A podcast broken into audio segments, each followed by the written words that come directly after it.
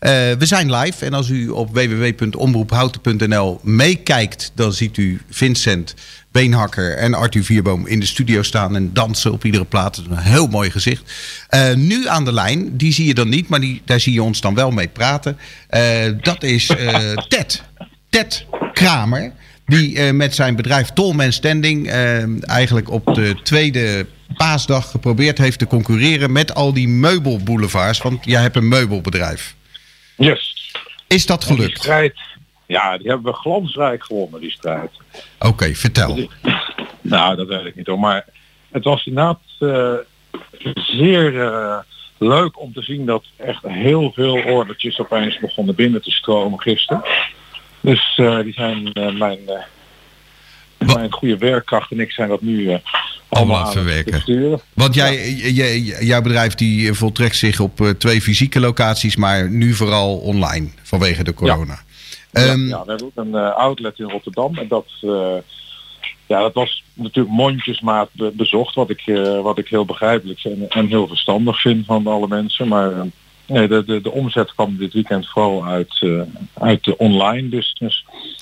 En merk je dan toch dat mensen rond deze tijd een verhoogde belangstelling hebben voor, voor meubels? Ja, ik denk het wel. Ik denk, en ik merk dat bij mezelf ook en ik merk dat ook bij, die, bij onze klanten. De mensen denk ik toch zichzelf het niet willen, om, is het niet willen opnemen om toch iets leuks eh, aan te schaffen en dan toch even dat web opgaan en een leuk meubeltje of uh, kleren of whatever gaan kopen. Ik denk het wel. Nou, het is mooi dat je, uh, ik hoor een positieve, strijdvaardige ondernemer. Um, we, we, hoorden net wel in het nieuws dat uh, ja, Frankrijk gaat al de lockdown tijdelijk verlengen tot 11 mei. Ja. Uh, je ziet uh, ook wel landen die uh, de eerste maatregelen aan het treffen zijn om weer terug te gaan naar de oude situatie, namelijk dat de lockdown wordt opgeheven. Maar wat, ja. is je, wat is je gevoel over Nederland? Denk jij dat als ze volgende week gaan nadenken over hoe verder, ben jij dan voorbereid op, op nog een verlenging? Nou ja, kijk, ik, ik, heb, ik heb gelukkig nog wel redelijk wat voorraad. Maar mijn voorraad moet komen uit Indonesië. Dus ik ben ook, ik ben ook afhankelijk van maatregelen die genomen worden in uh, Azië. En dan ik met name van Indonesië, waar ook een totale lockdown uh, boven het hoofd hangt. Dus uh, ja, het, het, het, wordt heel spannend. Ik, De eerste coronagevallen in Indonesië zijn ook... Ja, dat, eh, dat, ja dat, dat is allemaal wat, wat minder nauwkeurig bij te houden natuurlijk. Maar je hebt daar natuurlijk niet zo'n gigantisch sociaal vangnet als, uh, als hier in Nederland.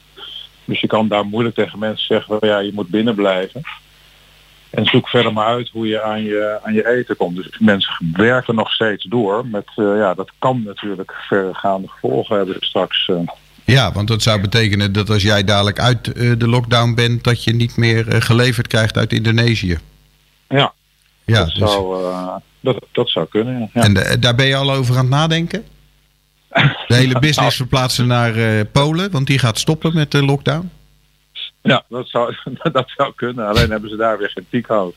Ja. Dus dat, uh, dan moeten we eventjes een heel uh, nieuwe collecties uh, gaan, gaan ontwikkelen. Gaan, maar daar, hebben we, daar, hebben we jou, daar hebben we jou voor. nou, heel erg bedankt dat je ons wederom deelgenoot gemaakt hebt van je avonturen in ondernemersland. Van de beslommeringen. Ja, van de beslommeringen lekker, van de meubelondernemer. Lekker door. Ja. dankjewel en tot ongetwijfeld spreeks. Oké, okay, succes met de uitzending. Dankjewel. Do you think I'm stupid?